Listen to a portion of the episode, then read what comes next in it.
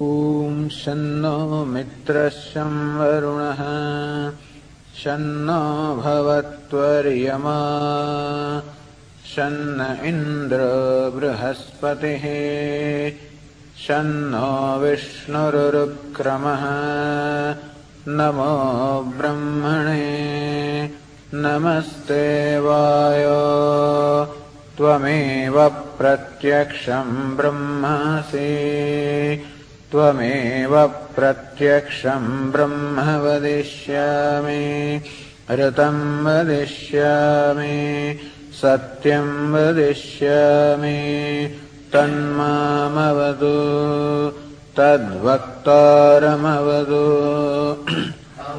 माम् अवतु वक्तारम्। ॐ शान्तिः शान्तिः शान्तिः। ॐ सहनाववतु सहनौ भुनक्तु सह वीर्यङ्करवावहै तेजस्विनावधीतमस्तु मा विद्विषावहै। ॐ शान्ति शान्ति शान्तिः। ॐ यच्छन्दस मृषभो विश्वरूपः छन्दोभ्यध्यमृतात्सम्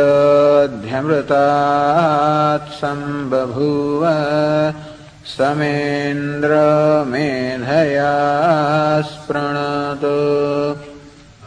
तस्य देवधारणो भूयासम् शरीरम् मे विचर्षणम् जिह्वा मे मधुमत्तमा कर्णाभ्याम् भूरिविश्रुवम् ब्रह्मणः कोशसि मेधया पीतः श्रुतम् मे गोपाय ॐ शान्तिः शान्तिः शान्तिः।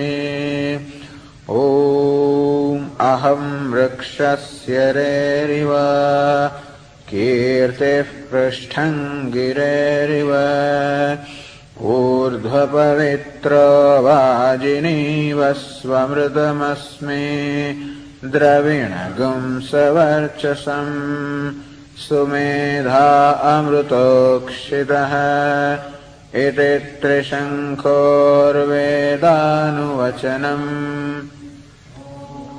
शान्तिः शान्तिः शान्तिः। ॐ पूर्णमदः पूर्णमिदम् पूर्णात् पूर्णमुदच्यते पूर्णस्य पूर्णमादाय पूर्णमेव अवशिष्यते। ॐ शान्तिः श्रुतिस्मृतिपुराणानाम् आलयम् करुणालयम् नमामि भगवत्पाद। शङ्करम् लोकशङ्करम् शङ्करम् शङ्कराचार्यम् केशवम् बादरायणम् सूत्रभाष्यकृतौ वन्दे। मन्तौ पुनः पुनः ईश्वरो गुरुरात्मेति मूर्तिभेदविभागिने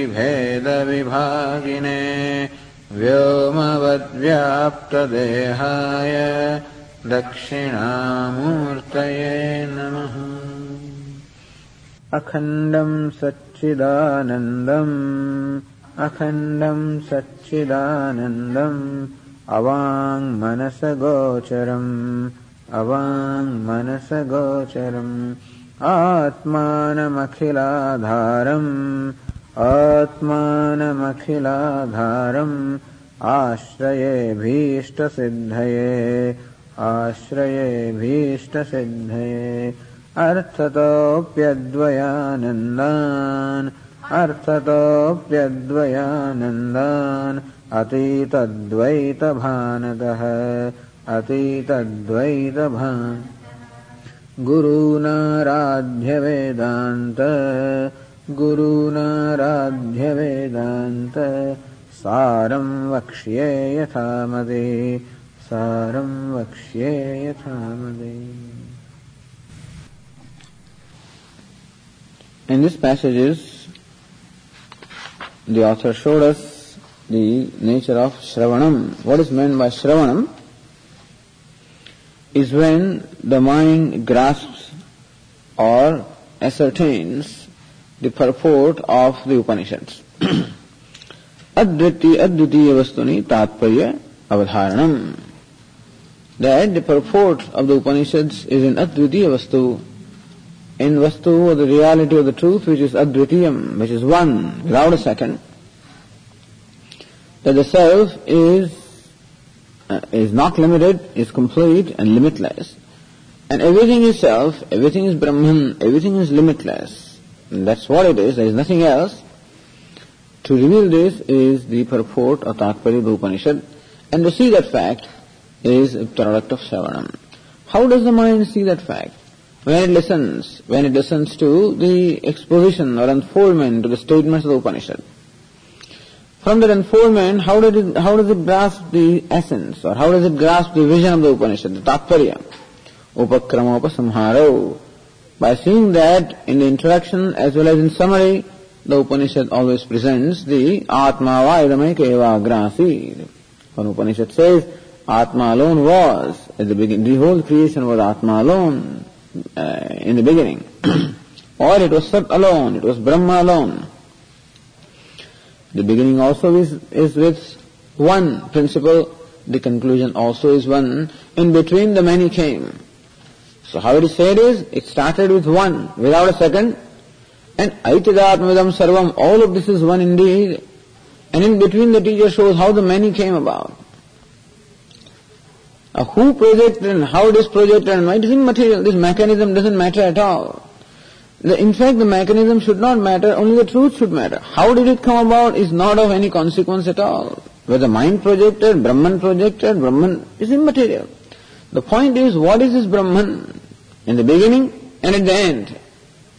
And the dualities some show in between. Why is it there? How is it there? Who made it? Is immaterial. Because it's not real. What real is, is Brahma alone. And what does it matter whether the mind projects or mind sees or Brahman sees is immaterial because all the seeing, projecting, everything is, is, is unreal or projection. And therefore, the mechanism doesn't matter at all. In fact, Vedanta does not deal with the mechanism. That's what the scientists deal with. One science, you know, one person came to me, to, we had several discussions. And the scientist wants to know the mechanism of creation. How did the creation come about? How from the Big Bang or whatever was there in the, you know, in the beginning, how this whole creation evolved? What's the mechanism? What's the process? I said, well, the creation is something similar to the snake being projected upon the rope. Oh, I see. Oh, that's wonderful. What is the equation? How the projection, what's the relationship between the rope and the snake? Is there an equation, Swamiji? I said, if there is an equation, then the snake enjoys the same degree of reality as the rope, then alone there can be an equation. There is no equation. And it doesn't matter to me. It is, it's amazing how the mind works. As when Swamiji was telling us, that in the famous temple in the Himalayas, a temple called Badrinath, that's the temple of Lord Vishnu, and there is a, a image there, hundreds and thousands of people come there, and this Swamiji says he was in, also in his travel of the Himalayas, went to the temple and was standing before the Lord and was repeating his name. And that's how I was absorbed. And after some time somebody asked him a question. He sort of uh, drew his attention and asked him, a westerner asked him a question. What is the image made up of? He says, you know, is it made of wood? What is it? Swami says, I don't know. It never, it never occurred to me to find out what it is made up of. As far as I am concerned, it is the symbol of Lord, and that's all it counts to me. Is it made of uh, wood, or is it made of rock or stone? What is it? So, what the mind wants to know and where, where it, you know, it's, it's amazing. But this is a problem with the people who always want to find mechanism and processes. And that's most baffling because there is no process. Ultimately, you will find no mechanism. Even the scientists won't be able to find it. Maya is that alone, mithya. Mithya is that which cannot be categorized. Yes, up to a certain point, the cause and effect chain lasts. So you can explain how everything is from Maya. But what is the relationship that Maya has with Brahman? Or that same relationship that the snake has with the rope? What is that relationship? Is it a mathematical relationship? Can you come, you know, can you, uh, you're trying to imagine. So mind always wants to project some kind of a picture. It is immaterial, the mechanism is immaterial or Vedanta doesn't deal with that, knowing that it cannot be dealt with. What is material is, in the beginning there was one. That means what is multiple right now was one alone in the beginning. And when you really see it, even today also it is one alone. That's what the teacher wants to show. The whole universe before this creation was one, Brahman, without a second. And then some story is being told as to how the projection came about. Don't bother about that story, because every Upanishad tells a different story. Then that Sat or Brahman reflected or deliberated, may I become man. I mean that, you know, it's a story. How did Brahman think? Was there a mind? It, nobody thinks in what mind. The idea is that that step of how the one became many, it's, it's, you know, there is no mechanism there. You cannot connect them. Just to give you some kind of an understanding or explanation is all like Brahman thought. Because every creation is always preceded by deliberation. Therefore it is said that there was a deliberation in the beginning of the creation. Who deliberated? when Brahman is one without a second, where is deliberation? We don't say there is deliberation. But since you see a creation in front of you and you want to understand what it is, therefore we say that there is a deliberation. And who can deliberate then? Brahman alone deliberates because there is none other than that. So if you have to know it, then this will be the answer. Then Brahman deliberates. Okay. That means there is mind also that Brahman has. Is mind the same as Brahman or different from Brahman? You go into another whole round. All we have to urge you is not to worry about that, if you can. If you can, you know, uh, disassociate yourself from this mechanism, how? And just focus your attention, what is it? This duality, what is it? Aityadaatmadam sarvam. The whole universe has its Atma or the self, essence, only in that, in Sat, existence. That's Satyam, and that alone is truth. This is not truth because all of this resolves into that. And resolving also doesn't have to be a mechanical process or doesn't have to be a process. It's a matter of seeing. How the cloth is nothing but cotton. It is seeing. It's not that you have to do something with the cloth. And that alone is the self of all. And that is you. And that's what counts. So even when it appears to be multiple or multifarious, it is one alone. That is how all the Upanishad has its tatparya, has its purport in revealing that this limitation, strife, struggle, suffering, all of this is not real. This duality is not real. And at the core, all of this is one. And whichever term you want to know, it's all love or beauty, harmony, freedom. That's all there is. In the core, that is what it is. And pay attention to that. Focus attention upon that. That's what they call meditation. Don't focus attention on who am I and what is the ego and, you know, that will be endless. You will never come to the end of it. But that in and through this ego and all this individuality, what is the core, the essence, is that it is one. It is harmony. It is freedom. It is love. It is joy. It is the very best that you can imagine. And more. That's what it is. And see that to make us see. And when can you see that? Only your mind is away from all that other kind of stuff. As long as anything else matters, so long one doesn't see that. It's not only a matter of questioning, it's a matter of our own life also. If this body matters, the comfort of it matters, my ego matters, my own recognition matters, my, uh, you know, uh, all, as long as these things matter, so long the mind is always focused upon that. That's why they talk of dispassion. Dispassion is, is this that the body and my mind and this individuality, this ego, its comfort, discomfort, pleasure, pain, honor, dishonor, that's all samsara. And the mind, as long as it keeps on dwelling on that, so long it can never get out of that. That's called maya. That it's held into that. And therefore, to come, to grow out of the, the concerns for all of this, then alone the mind can see what is.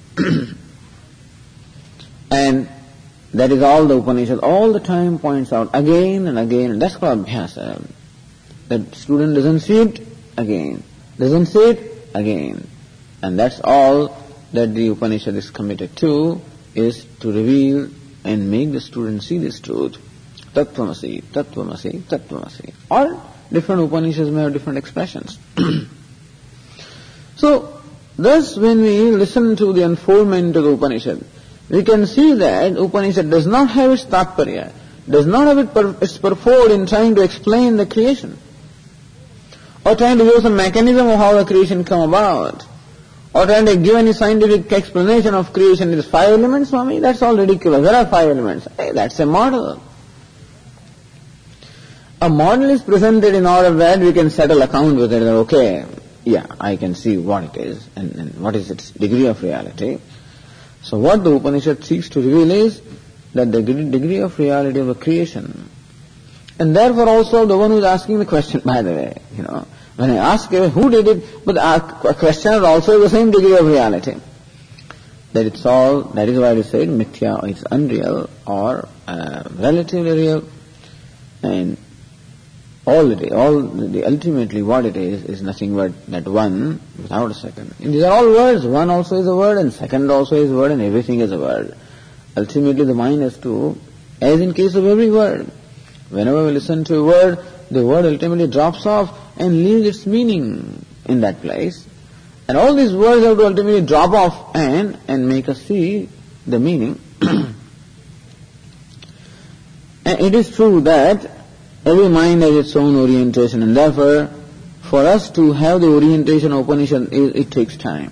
That's the reason why the need for exposure again and again. Because the mind has its own, you know, it has grown in a certain way. It has been exposed to certain other teachings and it has done so much reading and all kinds of things that it has done naturally. It has to do. And there were so many patterns are fixed so many ideas are fixed, so many terms and expressions which we have been, you know, which we have been cherishing, all of them are there. And therefore we are often wedded to our own uh, understandings or our own um, concepts, our own terms, our own expressions. Because somebody impressed me or somebody fascinated me, so whatever terms and expressions are used by that person, I try to see that here also. And everyone try, everybody tries to interpret this the teaching also in their own way, because everybody has a certain framework within their own mind. In that framework they try to fit this. So where Upanishad uses one word, uh, but it means that, isn't it? And therefore I connect it with some science or some psychology or some such stuff, with which I am familiar. And so it takes time before we slowly and slowly become free from those other orientations and uh, orient ourselves, our mind gets oriented towards seeing the things the way the Upanishad sees. And that is a process. That is why Paunah Punyena Shravanam Kuryat. We have to expose ourselves again and again and again to this hearing, to the contemplation, and there is no end. It's not one year or a two year project. But I've done enough, now I've heard all enough. It is never enough.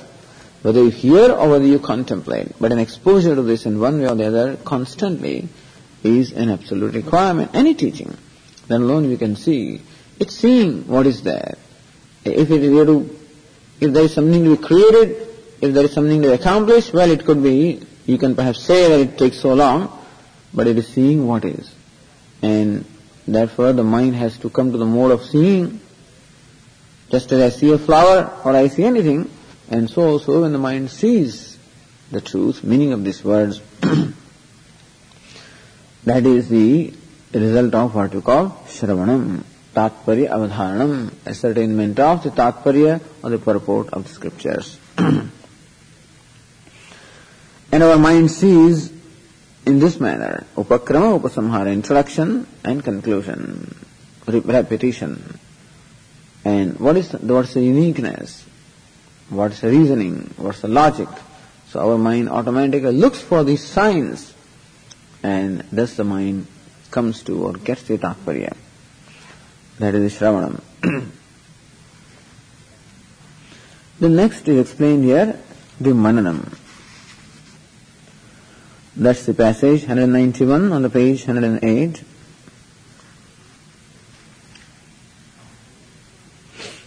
मननं तु मननं तु श्रुतस्य श्रुतस्य अद्वितीयवस्तुनः अद्वितीयवस्तुनः। वेदान्तानुगुण वेदान्तानुगुण युक्तिभिः अनवरतम् अनुचिन्तनम्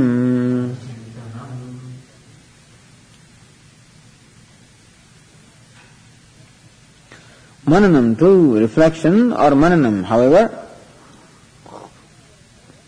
is anavaratam anuchintanam. Anavaratam, constant. Anuchintanam, chintanam, anuchintanam. Chintanam, reflection. Anuchintanam, reflection in keeping with something. So mananam or reflection is not just any kind of thinking or any kind of a deliberation or any kind of a reflection, but reflection in keeping with the teaching. That, that is why mananam or reflection follows shravanam. It says anuchintanam. Anu means in keeping with. Chintanam, reflection. Reflection in keeping with what? Reflection in keeping with what is unfolded in shravanam or the Tatparya Avadharanam. The Tatparya, the purport has been ascertained and a reflection in keeping with the ascertained purport. Reflection in keeping with the vision that is unfolded by the scriptures. So not just some independent kind of a thinking, but then thinking which is centered around the vision or the truth which is unfolded by the scriptures, which one has listened to from the teacher. So whatever I listen to from the teacher and whatever I understand, getting a clarity about that, because there can be various doubts in my mind, and to clear those doubts, that requires again a reasoning. Because the mind or the intellect always wants to understand things with reasoning. And therefore, chintanam, with the help of yukti vihi, so it says, yukti vihi. Yukti means the argument. Yukti also means, it, you know, yukti here means argument. With the help of argument, with the help of reasoning, anavaratam anuchintanam, a constant reflection with the help of reasoning is mananam. What kind of reasoning do you employ? Vedanta anuguna. Anuguna means agreeable. Vedanta anuguna, agreeable to Vedanta. So reasoning which is in keeping with the vision unfolded by the Vedanta and reasoning, which, reasoning or the arguments were conducive to the teaching of Vedanta. And this is very important. So, Purusha Buddhi Utprekshara Shushka Tarka Vyavrutyartham Vedanta Anugunati Visheshanam. That it is not merely the reasoning that one adopts, which is sometimes it is even um, uh, uh, it, it, it's even opposed to. so sometimes people employ reasoning which are also antagonistic to what the scriptures reveal. And so he says, no, reasoning in keeping with what the scripture reveals. This is a very, very important thing here. And why do they say that? Is it in order to rob us of our freedom of thinking? No.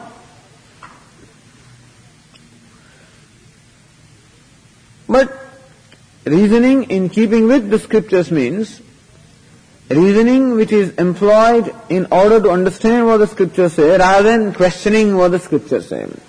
In the sense that in Shravanam, while listening to the teacher, while listening to the unfoldment, of course enough reasoning is provided for me to see what the scripture says. And then what I have understood, that very same understanding when it is translated with reference to the, re- the rest of the aspects of my life. Because the Upanishad unfolds a vision in a certain framework with certain illustrations and I can, I can understand that. That very same understanding has to ultimately pervade my entire range of thinking. what I understand with reference to the story of the tenth man, or story of uh, rope, and all the example of rope and snake, whatever these things are understood, or I understand in, in reference to my own self, then that same understanding has to pervade my entire process of thinking. For example, as we say, uh, that likes and dislikes. So what is like is uh, my dependence upon something, my attachment to something, and dislike is aversion for that. So then, to, to see this fact that in my mind, when a certain thought arises, it's called attachment. Some other thought is called, you know, uh, aversion. To be able to see those, that thing will require what we call reflection or mananam. Meaning, whatever we understand, in order to get a clarity of that understanding, so that it becomes my knowledge. It no more remains a knowledge which is confined to understanding in a given situation, but then it becomes my knowledge in every situation when the mind, when it is focused, can clearly see what the vision of the Upanishad is in every given different situation. So that is the task that is uh, account, that is what is accomplished as a result of mananam.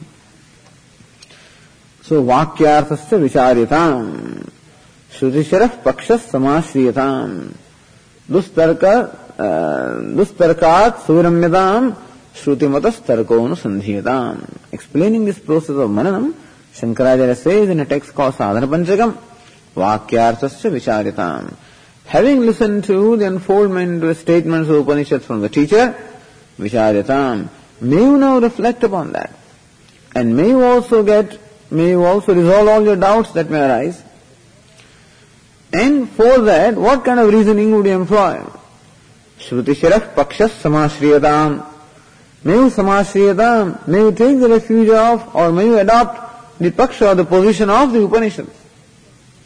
Dustarkat suviramyata, may you desist from dustarka or antagonistic, antagonistic reasoning. Shruti matas tarkoni sandhiyatam. May you adopt the tarka or the reasoning which is in keeping with or which is in agreement with the Shruti. The idea is not to discourage independent thinking, but to channelize or guide the thinking that the truth is one. So thinking can proceed two ways. I see the duality, I experience duality, how can there be non-dual? This is one way of thinking. And you try to arrive at the non-duality from your experience of duality and try to jump that step. How can it be? How can the dual, how can the duality ultimately, how can there be non-dual when I experience only duality? How can there be limitlessness when I experience all the limitations? And so to arrive at the non-dual from the duality is one way, but that's not the way of the Upanishad. Upanishad says there is one non-dual. And then you ask the question, how can there be duality? Upanishad says that I am limitless. Ask the question, how am I limited? To take for granted that I am limited and then to ask the question, how can I be limitless is one thing or to take for granted that the world or duality that I experience then seek to understand how can it be non-dual. It is the other way around. Take for granted that you are limitless and then ask the question, how can I be limited? Or take for granted that Brahman is one, non-dual, and then ask the question, how can there be duality? Then it will be easy to see that the duality or sense of limitation is not real. Why? How did it come about? Immaterial. When did it come about? Again immaterial. Because the mind can go revolve in these questions. Why?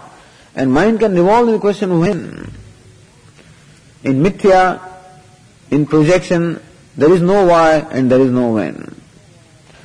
Even in this example of projection of a snake upon the rope, many thinkers have tried to arrive at the mechanism.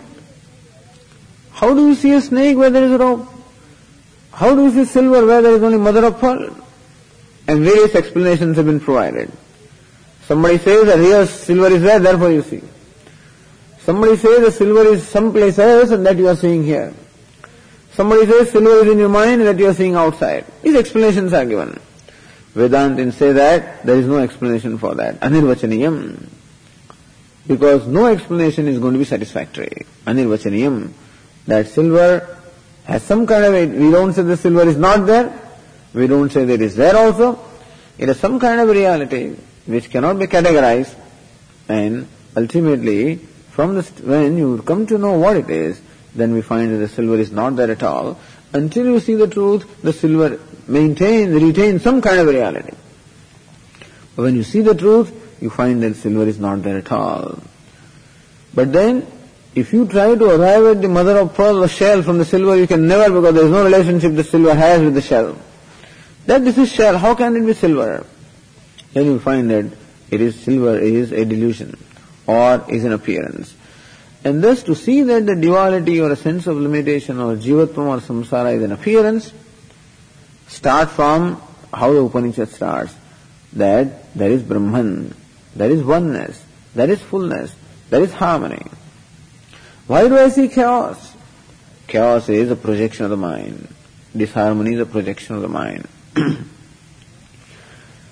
and thus, when we adopt the process of thinking, the kind of process that the Upanishad presents to us, then we shall be able to see what the Upanishad wants us to see.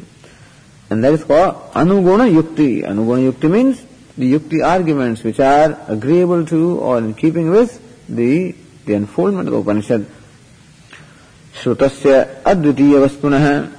The Advitiya Vastu or the truth which is Vadvitiyam non-dual. Shrutasya which I have heard, meaning which I have listened to, or about which the ascertainment has occurred in my mind. Then Anavartam Anuchintanam constantly reflecting upon that from different standpoints, constantly reflecting upon them with reference to different situations, and resolving all the doubts, or resolving any vagueness or lack of clarity, making that knowledge clear. So what I have understood, making it clear. This is called mananam. We understand all right, but sometimes we don't necessarily understand it in different contexts. For example, this boy in India, he was delivering milk, you know, every day. At the end of the month, he came to settle the account. His father sent him that, please ask Swamiji to make us payment for the one month supply of milk. Okay. So the total amount was 120 rupees. And I gave him 24 bills of 5 rupees each. So that makes 120. And I asked him, I said, you count before you go and make sure that it is, you, you have the right amount of money with you. So he started counting 5, 10, 15, 20, 25. I said, haven't you learned the, the uh, multiplication tables? He says, I've learned. I said, have you learned 24 times 5? And he says, yeah, I've learned that. What is that? 120. Then I said, what is this? Why is it 5, 10, 15? Why don't you count 24 times 5, you know? He, he had 5 bills, 5, 5 rupee bills, 24 bills. What he should have done is, he should have counted how many bills are there, 24, and multiply that by 5 and arrive at 120. Instead of that, he says 5, and then second bill 10, and 15, and 20, and 25. So he could not see the fact that what he has learned in the multiplication table, that 24 times 5 is 120, that is here. That each one is a 5 rupee bill, and there are 24 bills, and therefore the total amount is 24 times 5. That thing he could not see. Understanding here that 24 times 5 is 120, but that, this is also the same 24 times 5 that he could not see. And thus, whatever we know has to really become practical. And thus, when it becomes clear in every situation, that is what we call the product of manam. Then the knowledge is clear. So, it becomes a clear knowledge without any doubts or without any vagueness. That is what mananam. So whatever we understood, understood the truth, non-violence. See what is truth in a given situation. What is non-violence in a given situation? What is likes and dislikes? What is freedom in every situation? That would be the product of mananam. So anavaratam anuchintanam and a constant thinking. They say that a total commitment to this. After Shravanam, constantly one is uh, devoted to making it clear and devoid one's understanding of all vagueness and doubts. that is called mananam. It is supposed to be an anga or is something that supports Shravanam. So according to this, Shravanam is the primary means of knowledge. Shravanam or listening or vichara or inquiry, listening from the teacher is the primary means of knowledge. Knowledge can only be gained by Shravanam. There also there are certain debates as to how can you, how can the words ever reveal the truth has to occur in some meditation and stuff like that, you know. So some people believe that you are listening from the teacher and the words of the teacher are after all words. And words can only create an indirect knowledge. Words cannot create a direct or immediate knowledge. Words can only give paroksha jnanam, indirect knowledge. Just as when I describe something which is in India and I describe to you, you can get some kind of a knowledge. But that is not a direct knowledge, it is an indirect knowledge. Only when you go there that it will become direct knowledge.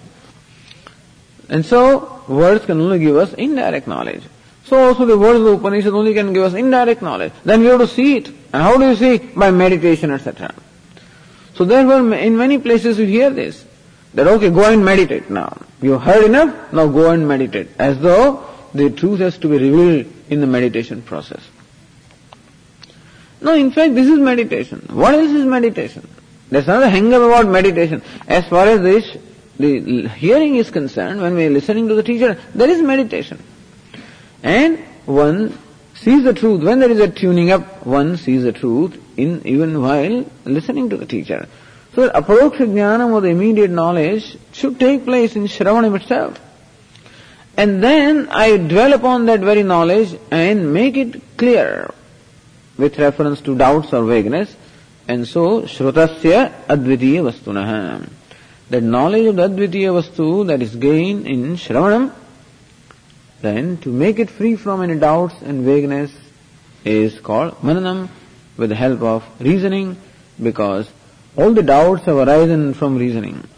And therefore, proper reasoning alone can eliminate them. So there are certain things which are there because we have been taking, giving reality to the duality. We have been giving reality to our sense of limitation. And therefore, intellect has made lots of conclusions because of some process of reasoning. And to expose the intellect to a proper process of reasoning will enable us the intellect to be able to undo or become again free from various conclusions that it has drawn.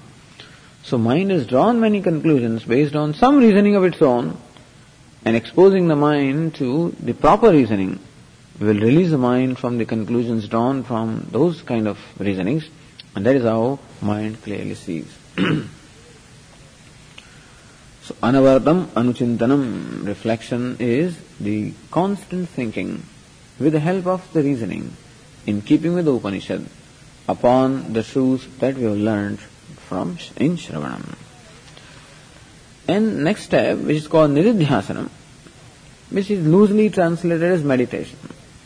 So meditation is a word which is used for many things. So Nididhyasanam is a very often, as we say, it's a technical word. And therefore the translated word meditation doesn't really reveal what Nididhyasanam means, and therefore the word Nididhyasana must be understood for what it means. That's why the definitions are given here. The next passage explains Nididhyasanam.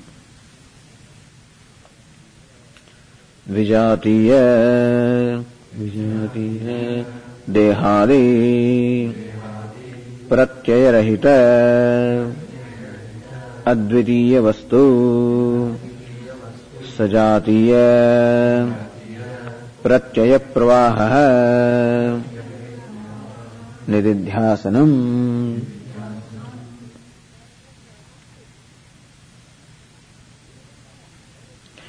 निदिध्यासनम what is known as निदिध्यासनम?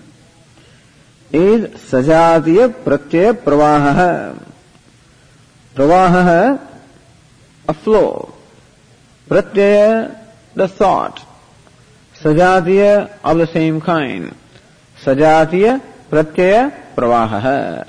A stream of thoughts of the same kind. Meaning the same thought occurring again and again and again. This is called meditation. What is meditation is nothing but the same thought repeating again and again and again for a period of time. This is called meditation. Therefore, nididhyasana also is translated as meditation because this aspect is, is the same sajatiya pratyaya pravaha. Pravaha means a flow or a stream of sajatiya pratyaya, of a stream of the thoughts of the same kind, or the same thought being repeated in a in stream. So that is that is why it is called meditation. Like the oil being poured from one vessel to another vessel, or like the river flowing, and so also when the mind maintains that kind of a thought flow, same thought flow flowing for a period of time. Except what separates nididhyasanam from dhyanam or other meditation is what is the content of that thought. It is the content of the thought or the object of the thought which distinguishes nididhyasanam from other forms of meditation. Says advitiya vastu sajatiya pratyaya pravaha. The content of the thought is advitiya vastu. The vastu of the truth which advitiya, which is non-dual. Meaning now what I am deliberating, what I am thinking about or what I am meditating upon is not something other than myself, it is a self. So the meditator and what is meditated upon are not two separate entities.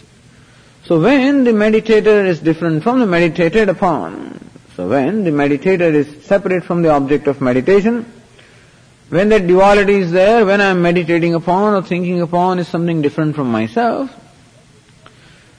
then that would be called meditation in the conventional way. In conventional meditation, what I meditate upon is different from me. And that meditation takes place with the help of, in different traditions it may be performed differently. But in the tradition, in the Vedic tradition or in the Hindu tradition, meditation may be performed with the help of an aid, like an image, like a mantra, like a symbol, or like an idea. And so, with the aid of something, you meditate and maintain the same thought flow. It can be a sound symbol. It can be a mantra, Om Namah Shivaya, Om Namah, it can be Om, Om, Om. Same thing being repeated. And that would be called meditation. In this case, what is repeated is not a sound or not an image or not something, but advitiya vastu. It is meditation focused upon the self and not focused upon something other than myself. That is what distinguishes nididhyasanam from dhyanam or other forms of meditation. Here, that the meditation is focused upon the, the, the object of thought is nothing but the very self. So advitiya vastu sajatiya pratyaya pravaha nididhyasanam. A stream of thoughts of the same kind in which the content of thought is vastu or brahman, which is the same as self, the non-dual. This is called nididhyasanam. Now, what is called meditation is when this thought flow is maintained for a period of time unbroken thought flow. That's why he said, Vijatiya Dehadi Pratyaya Rahita, which is uninterrupted by other kind of thoughts or thoughts of different class. So when there is maintained a flow of thought of Advitiya Vastu or Brahman, which is a self, uninterrupted by other kind of thoughts like body, that I am the body, or I am the ego, or I am the doer, or I am so and so. So these kind of thoughts, when they interrupt, then the thought chain is broken. So when one is able to maintain an, an uninterrupted stream of thoughts centered upon the self and not interrupted by the thoughts of non-self, ವಿಜಾತೆ ದೇಹಾದಿಬುದ್ಧಿಯಂತ ಜಡ ಪದಾರ್ಥ ನಿರಾಕರಣೇನ usually the thought about the self is constantly flowing in our mind but sometimes sometimes the is is the self. Sometimes the is is the self. The ego is a self so therefore the self keeps on changing And when the self is Brahman, uninterrupted by those other kinds of thoughts, that would be called Nididhyasanam. When that thought flow is maintained, for a period of time. Yoga Shastra even gives you the measure of time. The steps are dharana, dhyana and samadhi. In the eightfold steps, which we will discuss subsequently, the dharana means concentration, dhyana means meditation, and samadhi means absorption. That's the reason why this author has, adds one step called samadhi. After nididhyasanam, which is comparable to dhyana or meditation, he adds one step called samadhi absorption, effortlessness. The idea is that a certain effort is involved in, in meditation. And when that effort goes away, then that very meditation then resolves or meditation culminates into what is known as samadhi or an effortless maintenance of that same thought. so here anyway, advitiya vastu sajatiya pratyaya pravaha nididhyasanam. Nididhyasanam or meditation upon the self is when the mind maintains the same thought flow for a period of time uninterrupted by the thoughts which are uh, based on the non-self. Like, I am the body. Like, I am the man. Like, I am happy. Like, I am unhappy. Like, I am doer. Like, whatever. So these are the thoughts centered upon the non-self. And they will keep on interrupting. Meditation means that mind has a tendency to go out. Mind has a tendency to get distracted from its focus of attention. Only because there has been a habitual error. The purpose of mananam or reflection is to resolve, release the mind from the doubts. And the third obstacle is what we call the habitual error. So they look, they, they identify three obstacles to the knowledge. One is the avaranam or ignorance. Second is samshaya or doubt. And third is viparyaya or the, the habitual error. So by Shravanam, we remove the first obstacle called Ajnanam or Avaranam or ignorance. By Mananam, the second obstacle, namely doubts and vagueness, are released with the help of the reasoning. And so the knowledge which has become now clear with the help of Shravanam and Mananam still is, has one obstacle, that that knowledge should become abiding knowledge or spontaneous knowledge. When you remember I am Brahma, that's one thing. But without having an attempt to remember, when you abide in that knowledge, that is called what we call the spontaneous or abiding knowledge. So that should become abiding knowledge. And what is it that becomes an obstacle to that abiding knowledge? The old habitual error of taking this body and the mind, etc. to be self. So these ideas that I am a man, or I am an individual, I am so and so, these ideas have become so firmly rooted that now I know that those ideas are false, but still because of their habit, because of their habit, because habitually they are firmly rooted, again and again they take hold of my mind. And again and again they distract me from my conviction, I am Brahman. You know the story of a beggar who turned into a wealthy person overnight because he won some big lottery. And he, he just was turned into a rich man overnight. And now, in no time, he had a big house and a chauffeur-driven car and stuff like that, he's now rich. But for the whole life he had been beggar, and therefore I'm a beggar, I'm a beggar. That idea has been so deeply rooted that it takes him some time to own up this richness. So that he still remains a beggar often, even when he is sitting in his car, in his chauffeur-driven car, you know, a limousine maybe. And then also when he uh, when he's given a ride, and when he sees some people in India, as you might see sometimes, you know, somebody distributing something to the beggar, somebody sees, immediately mind wants to go and get it, you know. He forgets that he is a rich man. So, and then when it comes to spending money, etc., he can't spend because that richness has not gone into his heart, so he cannot part with money. His old habits don't go. Like they tell us a story of this, this woman who was a fisherwoman and her job was to carry the fish from the uh, place where the fishing was done to her home and from home to the market. And then sell the fish in the market and come home in the evening. So she always carried fish and fish has an amazing, you know, smell. I mean, some people like it, some people think it is, you know, uh, it is stinking and so they can't stand it. So, this fisherwoman was once returning from the marketplace and on the way it started raining very heavily and therefore she, there, there was no way that she could proceed. Things were flooded and she needed a shelter and somebody was very kind to her to give her a shelter. And that was a florist. There was a florist, flower shop And that man gave her a shelter. So okay, you come inside and sleep here. And leave your fish is carried in a big basket, cane basket. So leave that outside. And then you come and sleep inside. And this woman, and then inside was all fragrant flowers and things, you know. This woman tried to sleep in there. She could not sleep for several hours. Ultimately, you know what she had to do? Uh, she went out, got a big basket, stinking with fish. That she brought in and placed it under her head and then she could sleep, you know, in that smell because she could not sleep in the smell of flowers. So this is how our mind has become so rooted in its old things that again and again those things come and take hold of us. The clarity comes, it goes away. Like this, like the moss which is covering the surface of water. Inside is crystal clear water. And you remove the moss and it is very clear. And again the moss comes back. And similarly also those habits come back again and again.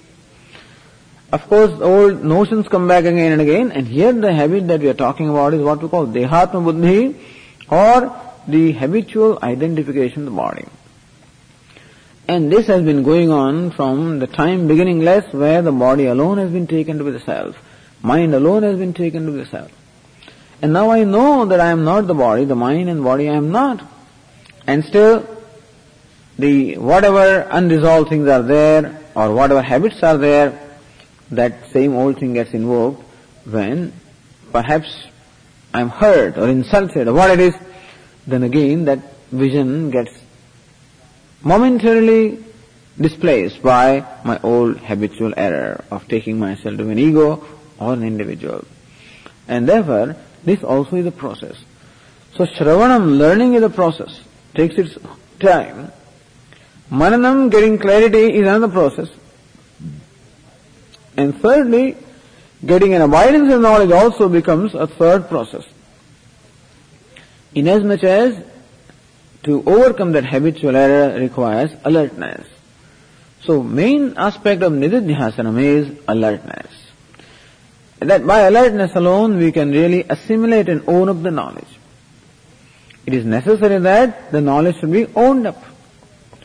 It's one thing to know Satyameva Jayate, truth alone wins. And I know it, I'm convinced about it, and I've resolved also to speak truth. Except that when the right time comes, then by my, because in the old, in the past perhaps I was, I was habituated sometimes to tell a lie, that habitual error comes. I know that I should not get angry, and thus I have great value for becoming free from anger, and still sometimes I find myself angry. That's the habitual error. Not that I want to be, I find myself. So this is what we call the impulsive behavior or the habitual behavior and it calls for alertness. If I'm alert about my thought processes, alert about my responses, alert about my uh, my clarity and understanding of myself, that alertness is required. So that again and again I keep on asserting this truth, again and again, constantly, so that these samskaras, these samskaras, or this habit becomes stronger and stronger, and the old habit of taking the body as myself then is overcome by this new uh, samskara or this new, I mean this, uh, yeah, new samskara, the new impressions, when they replace old impressions, until then this nididhyasanam or a constant alert asserting of the nature of the self has to be practiced. So nididhyasanam also becomes practice. Mananam also is practice. Shravanam also is practice. So Shravanam, Mananam, Nididhyasana or practices or sadhanas. The purpose of Shravana, as I said, is to become free from ignorance. The purpose of Mananam is to become free from the doubts and vagueness. And purpose of Nididhyasana is to become free from the habitual error. To gain an abidance in knowledge. Says Lord Krishna, Atma samstam manah kritva na kinchidapi When the mind abides in the self, then you don't think further, let it abide there. Yato yato nischarvi manaschanchalamastiram tadastato niyamyaitada atmanyeva vasham If you find the mind being distracted from the focus of attention, for whatever reason, the mind is distracted, bring the mind back. So this calls for abhyasa and vairagya. Abhyasa, repeated practice.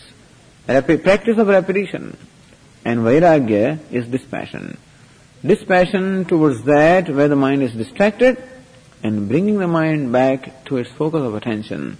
This practice of meditation has to be practiced again and again until there is no need to do the practice, until the mind becomes abiding. This is, that is what we call sthita prajna or a man of abiding wisdom.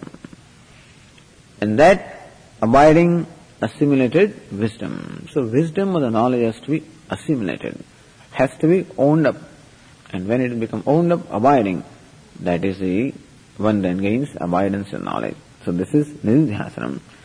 And that process of abiding knowledge or the spontaneous knowledge, the state of spontaneity or abiding is called samadhi here. The nididhyasanam or meditation is a practice. And when done for long enough time, then there is no need for practice. Then the mind abides in the knowledge. That abidance is called samadhi. And that is what he discusses in the next passages. I think we'll discuss that tomorrow.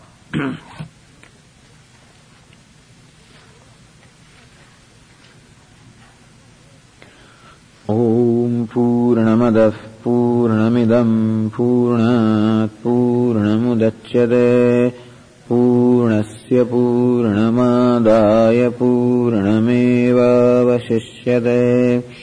ॐ शान्तिः शान्तिः शान्तिः। शङ्करम् शङ्कराचार्यम् केशवम् बादरायणम् सूत्रभाष्यकृतौ वन्दे भगवन्तौ पुनः पुनः। ईश्वरो गुरुरात्मेति मूर्तिभेदविभागिने व्योमवद्व्याप्तदेहाय दक्षिणामूर्तये नमः। ॐ शान्तिः शान्तिः शान्तिः। हरिः ॐ श्रीगुरुभ्यो नमः